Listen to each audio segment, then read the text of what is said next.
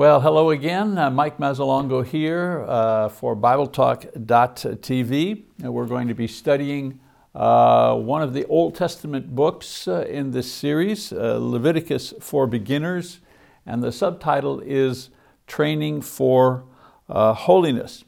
And before I begin the, you know, the first lesson, which is the critical introduction, I want to remind you uh, about the uh, student workbook. Uh, a, great, uh, a great resource for those of you who plan on you know, taking the entire course. There are 13 lessons in this, uh, in this course, in this series. And the workbook has uh, all the outlines of the lessons as I teach them and keywords, passage references, so on and so forth, so that you can kind of, if you're a note taker, you can keep you know, you can keep up and uh, you know, fill in the blanks, uh, so to speak, uh, and keep your own set of notes on this course. And so uh, you can order the workbook at bibletalk.tv slash workbooks. You can get information about that, or you can simply uh, download uh, the um, PDF file for the individual classes. Those are free. If you want the workbook and you want to order that, we'll ship that to you uh, it's a few dollars and uh, just fill out the form and they will, uh, they'll mail that to you. All right. Um, the book of Leviticus uh, is probably the least read book uh, in the church today. And uh, there are several reasons for this, I believe. Uh, first of all, um, it's difficult to understand. As you read through Leviticus and you read about the rules, you know, about offering sacrifices and so on and so forth, first of all, it's hard to understand because they're foreign ideas to us. We don't do that today. And also, it's hard for us to relate to what they're doing and kind of bring the lesson in you know, to our lives uh, today. So it's one reason that people kind of, you know, if they're reading through the Bible in a year, when they get to Leviticus, they kind of read it quickly, more or less to just finish reading it, rather than actually grasping what's trying, you know, what, what is being taught in that book. Another reason is that many of the rituals and the rules and the regulations found in it are not are not meant for Christians, they were meant for the Jews. And so the, the thinking is, well, why should I study these things? You know, they're not meant for me today, uh, not meant for Christians in the modern age. Uh, what's the purpose of uh, uh, learning about them? Well, in this class you'll find out, you'll find some pretty good reasons why we study this uh, book. And thirdly, the style of writing is repetitious and in some cases boring. So reading the book is difficult and it simply becomes a necessary chore uh, in the process of trying to read from Genesis all the way to Revelation. A lot of people set that as a task, you know, or as a goal in one year, I'm going to read uh, Genesis to, uh, uh, to Revelation. And when they get to Leviticus, usually they, they slow down, they quit, or they read quickly to get on to the next book. Um, in preparing for this uh, particular class, uh, I relied uh, on various resources, but there was one commentary that was extremely helpful to me, and I want to share it with you. It's the uh, Truth for Today uh, commentary on the book of Leviticus by Coy D. Roper. Um, this is a set of, com you can buy them individually, you know, you can get them individually, but it's a whole set of commentaries on every book of uh, the Bible. I can highly recommend it, some terrific material, and also resources by other authors contained in the commentary, something you don't uh, always see. So I can highly recommend it. Uh, and it is written by uh, scholars uh, who are associated with the churches of uh, Christ. And as I say, I highly recommend this series uh, for reading, for study, and for resource uh, purposes. All right, so let's begin the book of Leviticus, begin with a critical introduction of this book. before we study the actual text of the book, it's always helpful to do, as I mentioned, a critical introduction of the, um, of the book. Uh, critical introduction, what does that mean? Well, it means we study things like uh, who is the author, when was it written, uh, the reason for its writing, the relationship of this book, the book of Leviticus, to other books in the Bible, uh, possible theme for the book, uh, how the book is outlined, and other critical information about the book so we can have some context and purpose uh, to better understand what the book is about and why it was written in the first place. So that's what we do when we do a critical uh, introduction. So let's begin by talking about the Pentateuch. The Pentateuch. Pentateuch is a Greek word meaning five books. Uh, penta, five, five books. Um, eventually, it referred to the first five books of the Hebrew Bible. So when we're talking about the Hebrew Bible as Christians, we're talking about the Old Testament. When the Jews are talking about the very same books, they refer to them as the Hebrew Bible. So in the Hebrew language, the first five books were referred to as the Torah. So when you hear somebody talking about the Torah, he's talking about the Pentateuch or the first five books of the, uh, the Bible. Uh, the original meaning of the word Torah uh, was uh, teaching or guidance, direction or law. Um, eventually, the word was used exclusively to refer to the first five books of the Hebrew Bible. This is why the Jews often refer to these books as the books of the law or the Torah. So whenever you're reading and you, know, you see someone talking about the books of the law, doesn't the law say? Well, they're referring to this set of books. There were five books, and each had a particular focus in telling the story of the beginning of the relationship between God and His chosen people and how that relationship developed uh, over the years and of course its climax uh, in the coming of uh, Jesus Christ. So let's go over the, uh, the individual books themselves. I think uh, most of us are familiar with these. First book is Genesis. In Genesis, we see that God brings the creation into being. Uh, we also read about the need for salvation as it arises uh, as a result of Adam's uh, sin. Then we see God's plan for salvation initiated uh, through the selection of Abraham. God has a plan to save mankind, and the first thing He does in that plan is He chooses one man, Abraham, and through that one man will come a nation through whom eventually the Messiah will come. And so in the book of Genesis, we get the seed story of this uh, great uh, plan. In the book of Exodus, uh, we see Abraham's family becomes the nation of Israel through its miraculous liberation from uh, Egyptian slavery. Uh, God makes a covenant with the Israelites uh, to be their God and he uh, will be their, uh, they rather will be his people.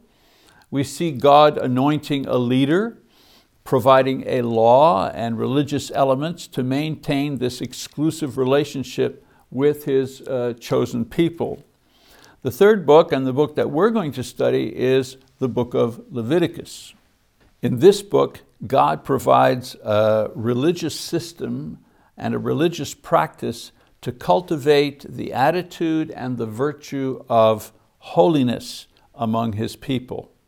The idea is that God is holy and He requires that His people be holy as well in order to dwell in His uh, presence. Fourth book, again in the Pentateuch, the book of Numbers. Here, God's people are identified and they're actually numbered. Uh, Israel, we see, fails to live up to God's requirements, and God eventually brings His people to the promised land uh, by His gracious uh, mercy. Uh, and we see uh, the people, uh, the Israelites, the people of God, begin to inhabit the promised land. and then the fifth book is the book of Deuteronomy. Uh, Israel here is exhorted by Moses to keep all of God's laws in the future in order to be a holy nation and thus continue to be God's people. It's like uh, uh, Moses' summary of all that has come before. Um, a summary of all five books is found in the book of Exodus as God addresses his people through Moses, the leader that God has put over them. And I'd like to read that. That's in Exodus uh, chapter 19. Here it says, Moses went up to God, and the Lord called to him from the mountain, saying, Thus you shall say to the house of Jacob, and tell the sons of Israel, you yourselves have seen what I did to the Egyptians and how I bore you on eagle's wings and brought you to myself. Now then, if you will indeed obey my voice and keep my covenant, then you shall be my own possession among all the peoples, for all the earth is mine. And you shall be to me a kingdom of priests and a holy nation. These are the words that you shall speak to the sons of Israel. And so the book of Leviticus contains the system of sacrifice used in the practice of their religion, which taught them the meaning and way to exercise this virtue of holiness required by God's people. You know, God says, I'm holy and I want you to be holy. All right, fair enough. Uh, the next question is, how do we become holy? What's the process for us to become a holy nation? Well, the book of Leviticus explains the process that uh, the Israelites had to undergo in order to become that holy nation. God didn't choose them because they were holy. He chose them in order to make them a holy people of God.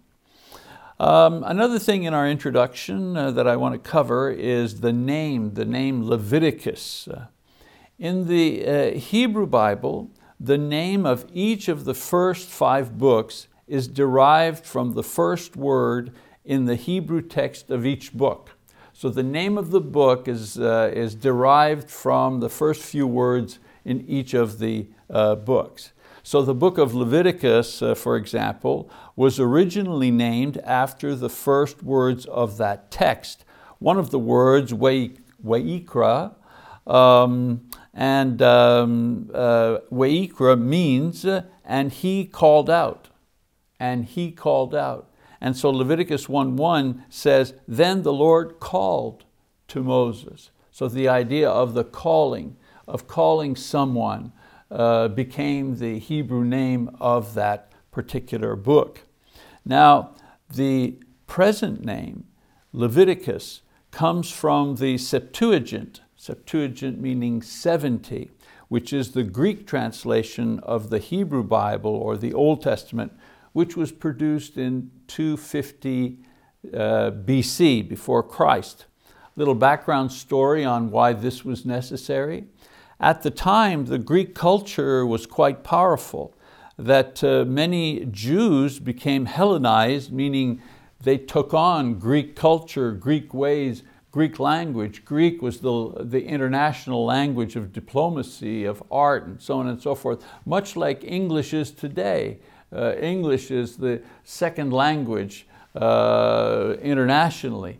Uh, it's the language of finance and business. It's the language of aeronautics and so on and so forth. So if you go to China, for example, everybody there wants to learn how to speak English. Well, it was the same thing uh, in the second century uh, before Christ. Greek was the uh, world power and uh, uh, the Greek culture, uh, its art and its poetry and theater and all these things uh, uh, uh, dominated the scene. And so what was happening is by, the, by the second century, um, there were Jews who were no longer able to speak Hebrew.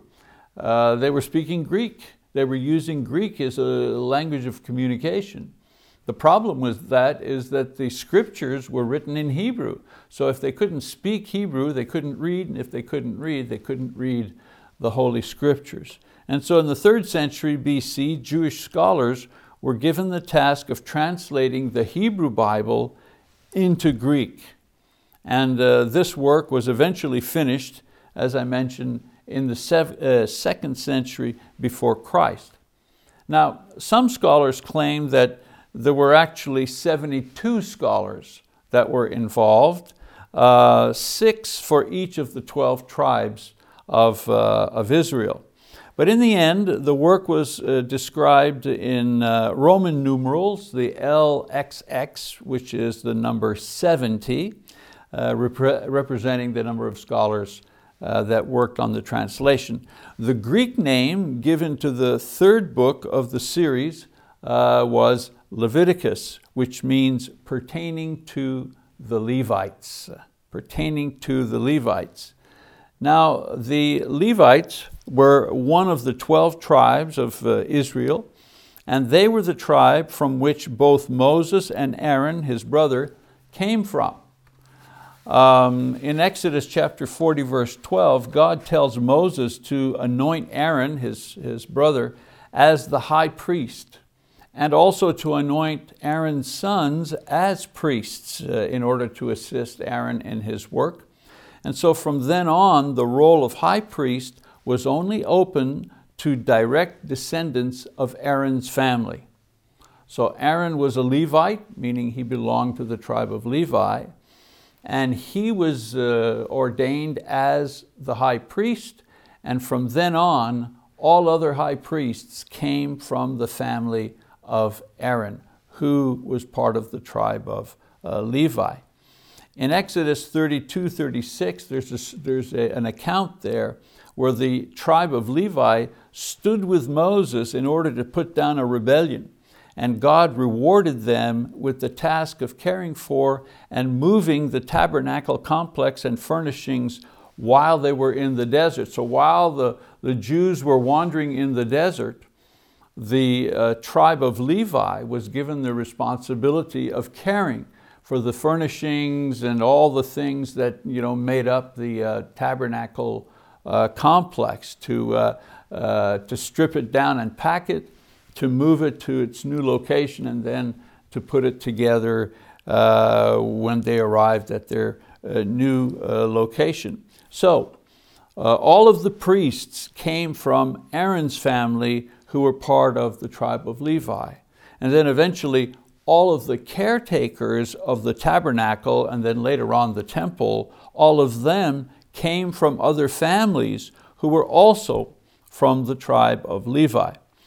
Because of their special work, the Levites did not receive a tract of land as the other tribes received when they entered the promised land. Instead, God gave them 48 cities scattered throughout Israel to be their place of uh, residence. They also received a portion of the gifts and sacrifices that were brought by the people for the priests to offer to God as a sacrifice. And so the book that bears their name, Leviticus, is a book full of laws whose purpose was to reveal God to His people and to teach the people what was required to be holy, what God wanted from His people then and what God wants from His people now. is one of the things that we learn now, uh, and that is, you know, what do we need to do in order to become the holy people of God. Okay, um, now the, let's take a look at the author who wrote the book. The book of Leviticus does not name its author except to say that the laws contained in it were originally given by God to Moses. You see it over and over again. God spoke to Moses you know, and, and said to Moses, tell the people such and such.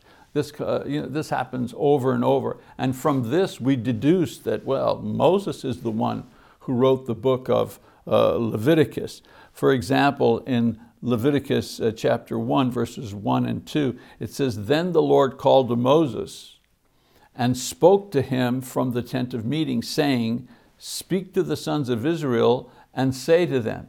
Well, this passage here is repeated over and over again throughout the book of Leviticus.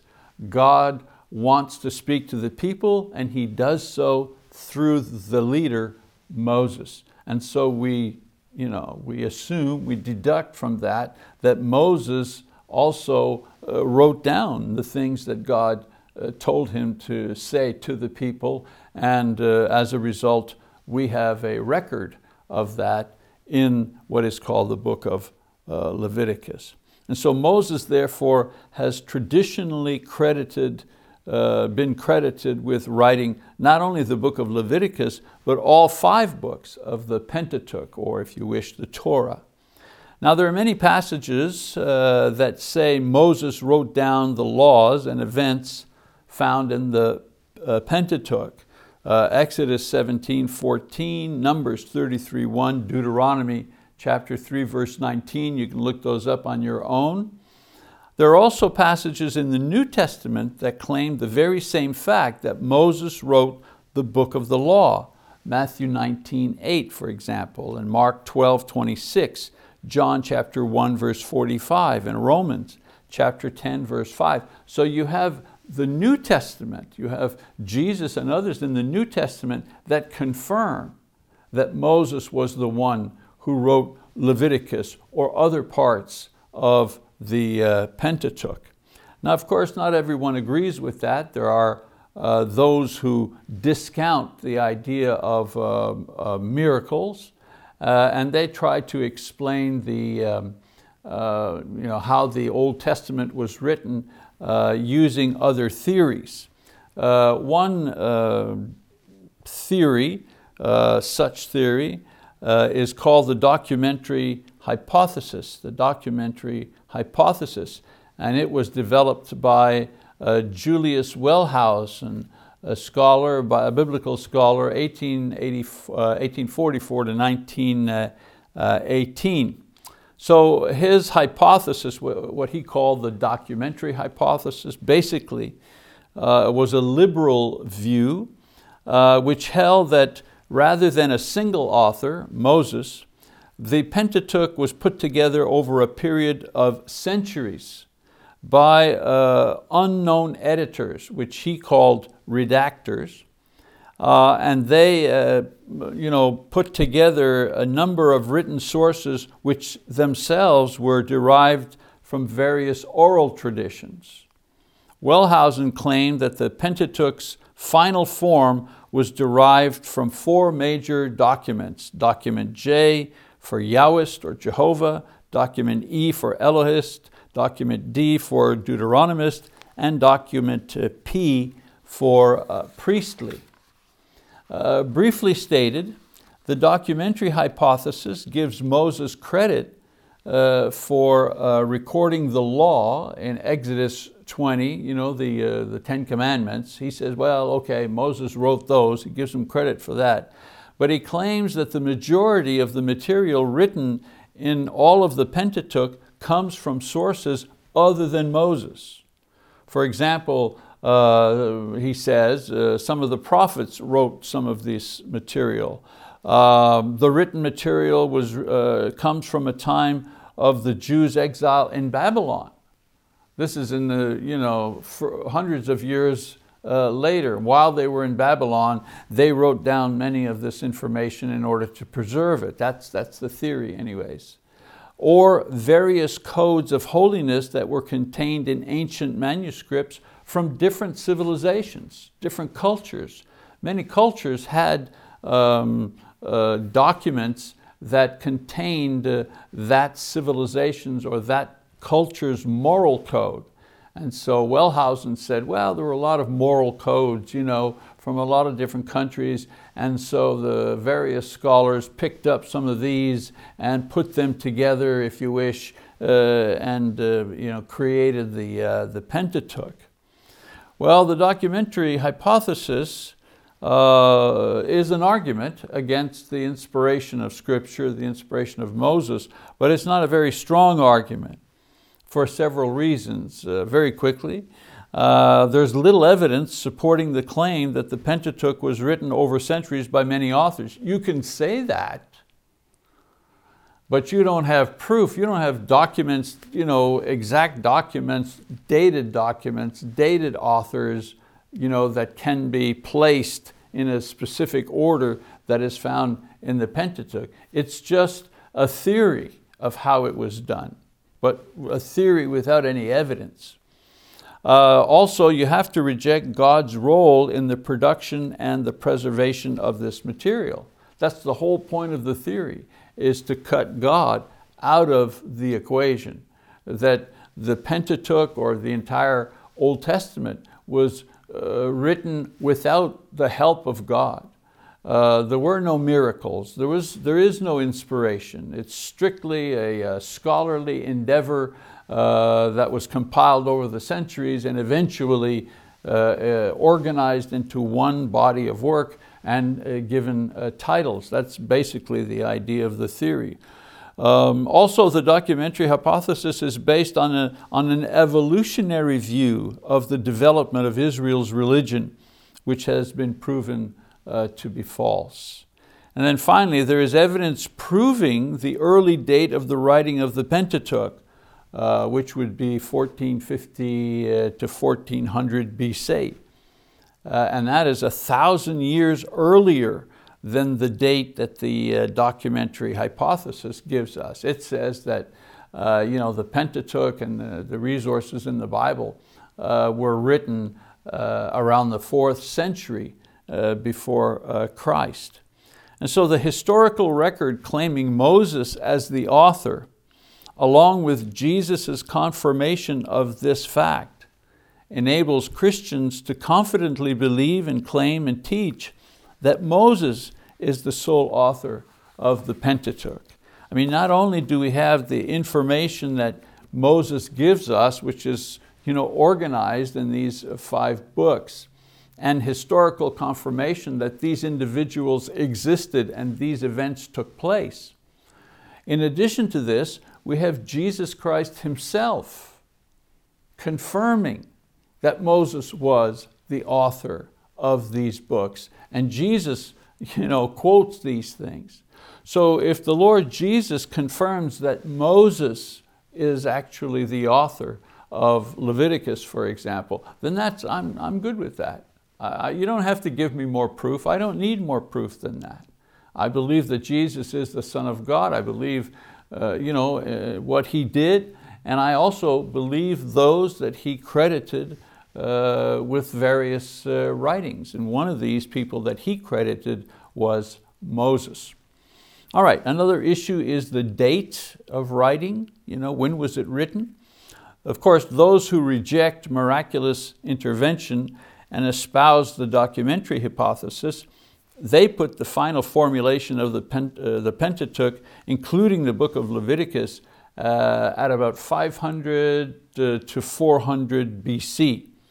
Uh, which is the start of the intertestamentary period, you know, that, that time between Malachi, you know, the last prophet Malachi, and John the Baptist. Uh, 400 years there where there was no inspired writing. So in between the testaments. So the documentary hypothesis says that these books were, were written and put together only at that time. Excuse me.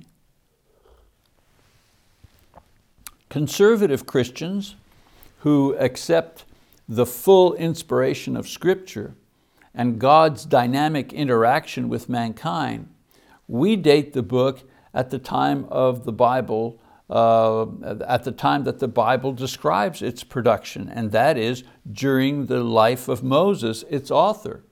I mean, it, it's, we know that Moses lived, like we know that Moses lived 14, 1500 years before Christ. We know that, that's a, that's a historical fact, okay?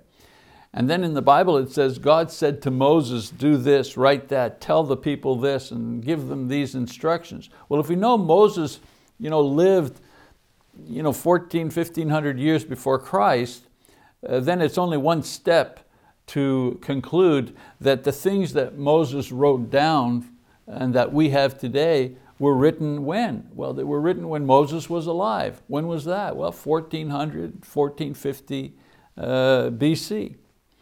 A bit of a historical time frame. Leviticus contains the laws and ordinances that God gave the Israelites through Moses during the year that the people spent camped before Mount Sinai. Okay. In other words, when, okay, 1400, 1450 BC, uh, that's when it was written. But what was happening you know, to the nation? Well, we know that the nation was released miraculously from Egyptian slavery and eventually made their way, in a few months, they left Egypt they made their way to Mount Sinai, but they camped at Mount Sinai for about a year. And during that time, Moses um, wrote this material. God gave these instructions to Moses. Very important because what he was giving him was uh, the sacrificial system, uh, how to make sacrifice, how to offer sacrifice, what the duties of the priests were uh, in the tabernacle complex. And so all of this information was put together and given to the people during the year uh, that they camped at Mount, uh, Mount Sinai. It was written after the building and the dedication of the tabernacle described in Exodus. So in Exodus, we get the information of uh, you know, how the temple was to be built and how the people built it and completed it and so on and so forth. And then uh, what happens next? Well, the people are down in, you know, before Mount Sinai and, and Moses uh, you know, uh, writes the book of Le Leviticus, which is basically a priest's handbook on how to offer sacrifice and why to offer sacrifice and so on and so forth. So you have the tabernacle built and dedicated, then uh, Leviticus is written, and then after that the Israelites enter the promised land. Well, they don't do it the next day. We know what happens, right? Uh, they, they, they are punished uh, for their uh, failure to obey God and they spend 40 years in the wilderness, but eventually they make it uh, to, the, uh, to, the promised, uh, to the promised land. Aside from um, instructions about the priesthood and the sacrificial system, the book of Leviticus contains several historical notes. One, the consecration of the priesthood, when they were consecrated and how they were consecrated, the punishment of Aaron's sons, Nadab and Abihu. There's a historical you know, point there. Aaron had four sons who served as priests and uh, at the very beginning of their service, uh, Nadab and Abihu uh, disobey God's commands about how to do things and are instantly killed. And so we read about that in the book of, Le, the book of Leviticus. And then of course, uh, there's the punishment of one who blasphemed God and we, we get to see the people um, obeying God's commands as to how to punish those who disobeyed uh, His laws. Uh, as far as the theme is concerned, you know, why was it written? Uh, I think we are getting an idea here. The theme of the book of Leviticus, in a word, is holiness. Uh, its purpose was to promote holiness so that Israel might become God's holy nation. We read in Leviticus 11, uh, 45, be holy, for I am holy. Uh, I mean, just one, two, three, four, five, six words. But in those six words, you have the, the entire content of the book of, of Leviticus. Uh, the theme of holiness is supported and applied in practical ways throughout the book. For example, God's holiness required submission to His will. Someone says, well, yes, I want to be holy. I, you know, I want to be God's people. You know, I want to fulfill that. I'm honored that God would consider me, our people, as His people. So where do I begin? How do I start being holy? Well, the very first lesson is holiness requires submission to God's will. Failure to obey not only regressed one's growth in the virtue of holiness, but it also had terrible consequences. As I mentioned before, the death of uh, Nadab and Abihu. Uh, why? Because they, they didn't follow the procedure in, in, uh, you know, in offering sacrifice. Um, another uh, point about holiness. Holiness among the Jews required them to carefully observe the rituals of the law. You know, we see in the New Testament, you know, the Pharisees were you know, uh, very fastidious in keeping all points of the law and we would call them hypocrites. Well, they were hypocrites because they were, they were only uh, keeping the law you know, on the outside. On the inside, they were full of lust and they were full of envy and they were full of slander and they were full of you know, all kinds of sins inside. Their uh, compliance to God's law was a, was a form of hypocrisy. But make no mistake that compliance to God's law was required. God wanted uh, His people to obey uh, His laws, especially the rituals contained in His uh, law. Uh, God defines the element of holiness in every setting and every society. And so for the Jews, a holy life was seen in the practice of the sacrificial system as well as keeping the law, the everyday practice of keeping God's laws. This was the way to holiness. The third thing, uh, God provided the priests, the high priest and the priests and the Levites, to provide instruction and assistance and an example of a holy life for the people to learn from and to emulate. They had someone to give them an example of what a holy life was supposed to be like. And then fourthly, it was a combination of obeying the law, observing the sacrificial system, and loving one's neighbor as oneself that produced a holy life which was pleasing to God. Yes, you obeyed God. Yes, you followed the instructions for worship. And yes, you loved your neighbor. You loved God and you loved your neighbor as yourself. You know, that third very important element. And those three together, practiced together sincerely, is what created uh, a holy spirit, a holy nature in the people of God. You know, we often fail to recognize the application of this book for our own lives today because most of it deals with you know, archaic rituals in the sacrificing of animal and various foods. You know. We don't do that anymore. And so because we don't do those things anymore, uh, many times we fail to see the significance and the lessons uh, in those uh, practices um, that we could learn from uh, today. But the principles contained in Leviticus are timeless and they're quite pertinent for our lives today as Christians. Uh, Roper, remember I mentioned the uh, commentary, Coy Roper, he lists five modern applications for today's Christians, uh, values uh, that Leviticus has for Christians today. And I want to share those with you very quickly.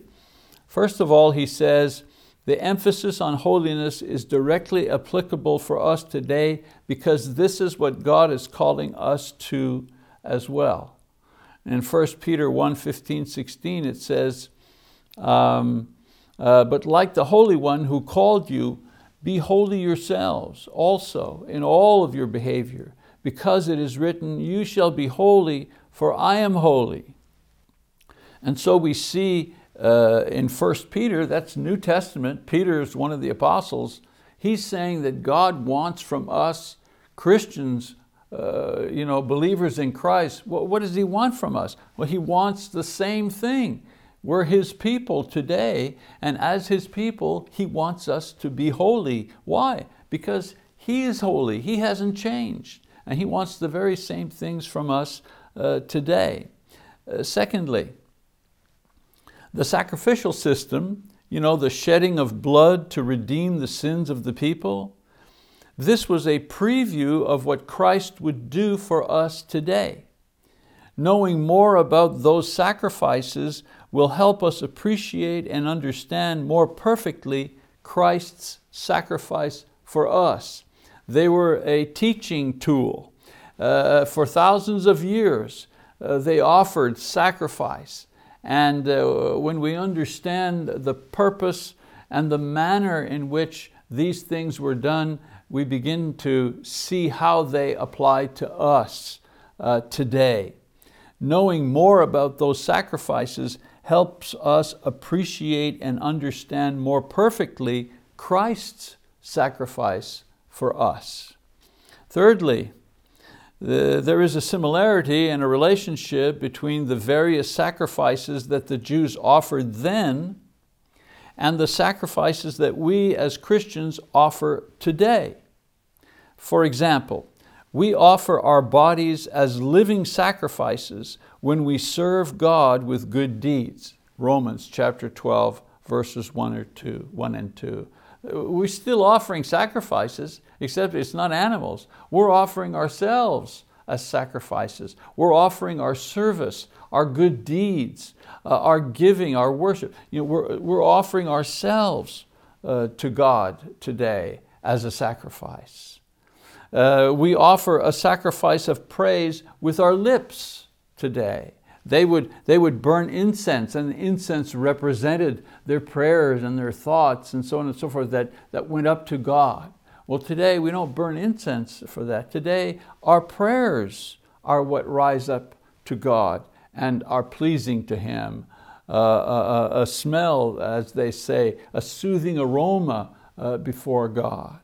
Um, our financial support of the church and its various works in preaching the gospel is a fragrant aroma, an acceptable sacrifice which is well pleasing to God. That's how Paul describes these things in Philippians chapter 4, verse 18. So we have, we have different objects.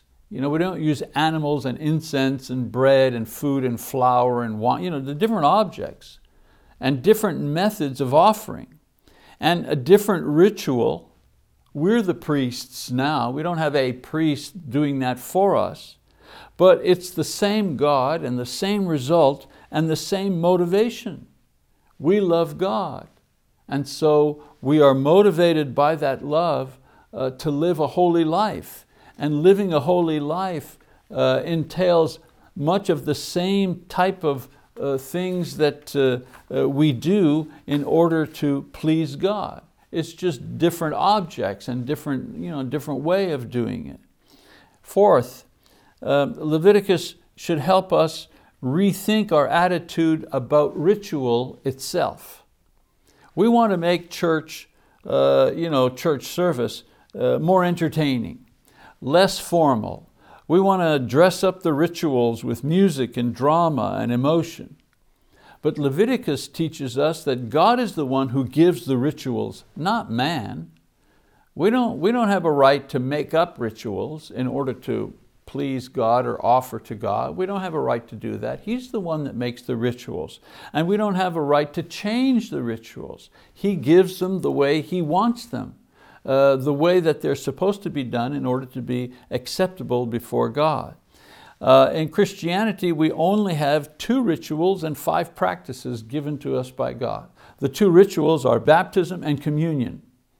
Okay? I'm not saying they're empty rituals or they're just rituals, but they are rituals. Uh, one is a burial in water, the other one is the partaking of uh, unleavened bread and fruit of the wine. They are rituals. And we have five practices uh, uh, uh, praise, prayer, preaching, teaching, and giving. Those are the five practices of our uh, religion. Leviticus teaches us that we should follow God's instructions concerning our rituals and practices.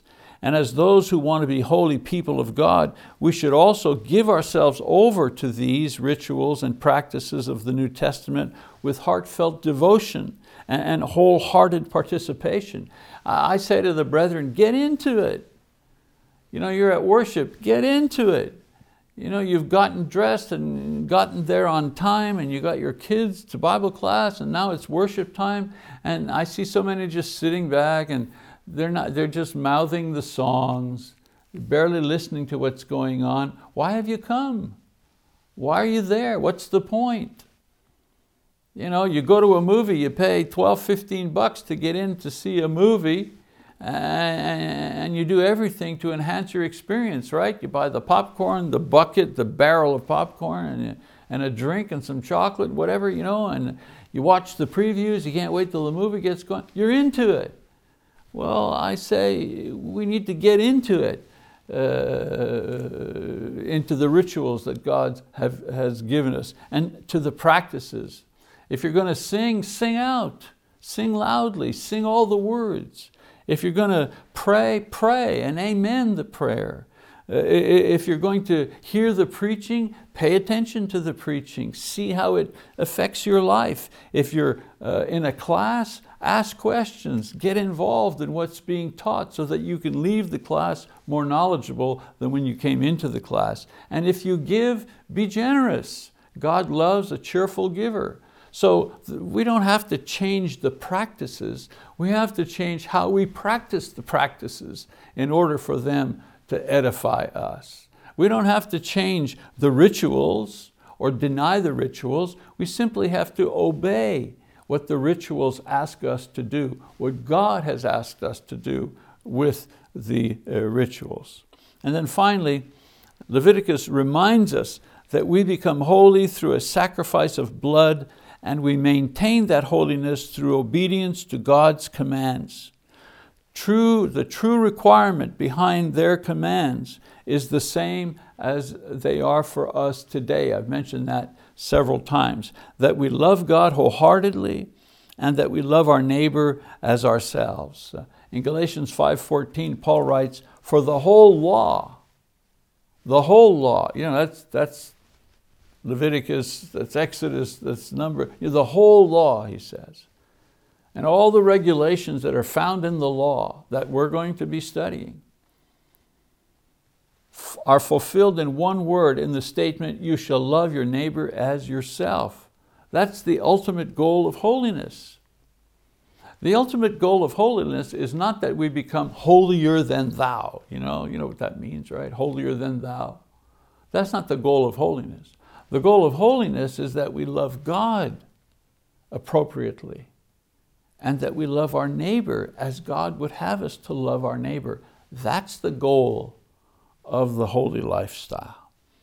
Leviticus helps us to understand how God trained his people to get to this point. All right, let's talk about the outlines. This first lesson here, probably the longest of, of the lessons because there's so much to cover. There are various ways that this book can be outlined. Remember that the overall theme is holiness, both God's intrinsic holiness and man's way to become holy.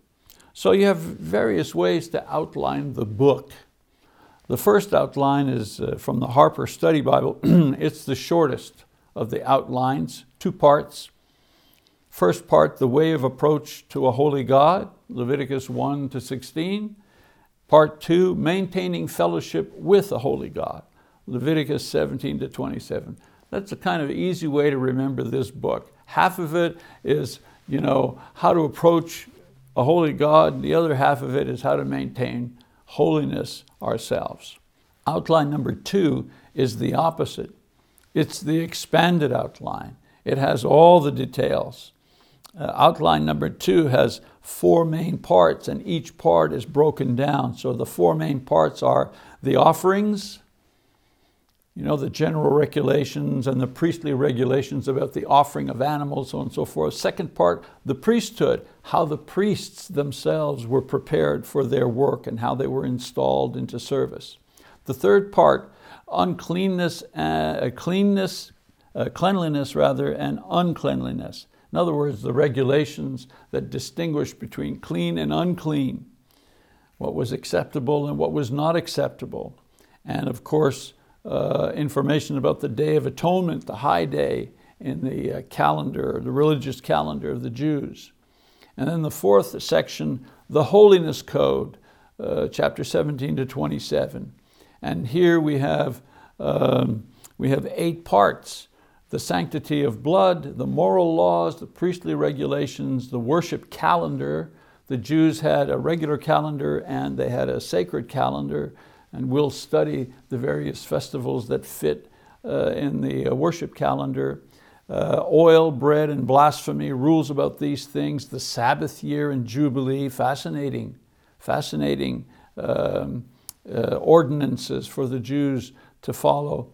Uh, various rewards and punishment and vows and tithes uh, spoken of at the end.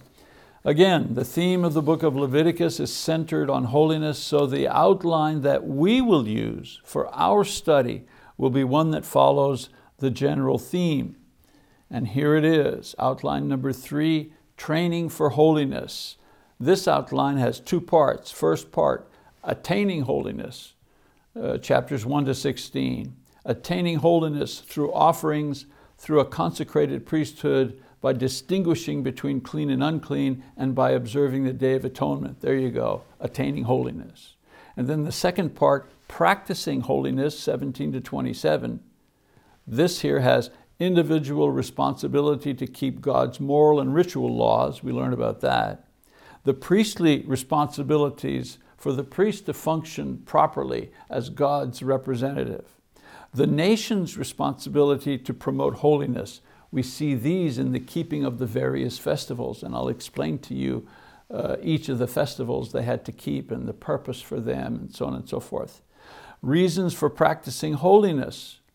You know, the book explains to us why should we make the attempt to follow these commands in order to be holy. You know, why? What's in it for us? Uh, and the answer is very clear. Blessings. Uh, God names all the blessings that come with uh, those who are practicing holiness and the curses that come for those who neglect these practices. And then finally, evidence of holiness, and those are the vows and the uh, valuations. Of course, this is just a general framework for the material contained in the book of Leviticus. Uh, you know, the outline is, is a tool to help us know what we're talking about and where we are when we begin adding detail to our study, because it's easy to get lost in the weeds. There's so many details. So every once in a while, we're going to back up. We're going to put our you know, our outline up on the, on the screen and we're going to pinpoint exactly where we are in our studies so that we can always keep things into a proper context so we know exactly you know, what it is we're studying and what part of the book that, we are, uh, that we are in. A lot of other information points that we will add to each of the headings contained in this outline. So I'm going to ask you to keep it handy. You know, I'll give it to you. You won't have to copy this down. It'll be in your workbook. And so you can always go back to the outline in order to figure out uh, where you are. Let's see, one more slide. Yes, here's the homework. I encourage you to read Leviticus chapters 1 to 10. If you plan to follow up, you know, to, to do lesson number two, I would say before you click on you know, next lesson two, I would read chapters 1 to 10 because I don't have time to read all of the, you know, all of the verses. Uh, we read some of the verses, I comment on some of those, and we will you know, explain all of the verses, but we won't read all of them. If you read ahead, you'll be familiar with uh, what, I'm, uh, what I'm talking about in chapters uh, 1 to 10. Well, uh, that's our uh, first lesson. next time, we're going to examine more closely this idea of holiness, collective holiness, and begin preparing for our study of the, of the text. So I thank you for being with us today. I look forward to seeing you next time. Remind you about getting that workbook. Uh, it'll make this course much more uh, easy uh, to follow. God bless you. We'll see you next time. Bye-bye.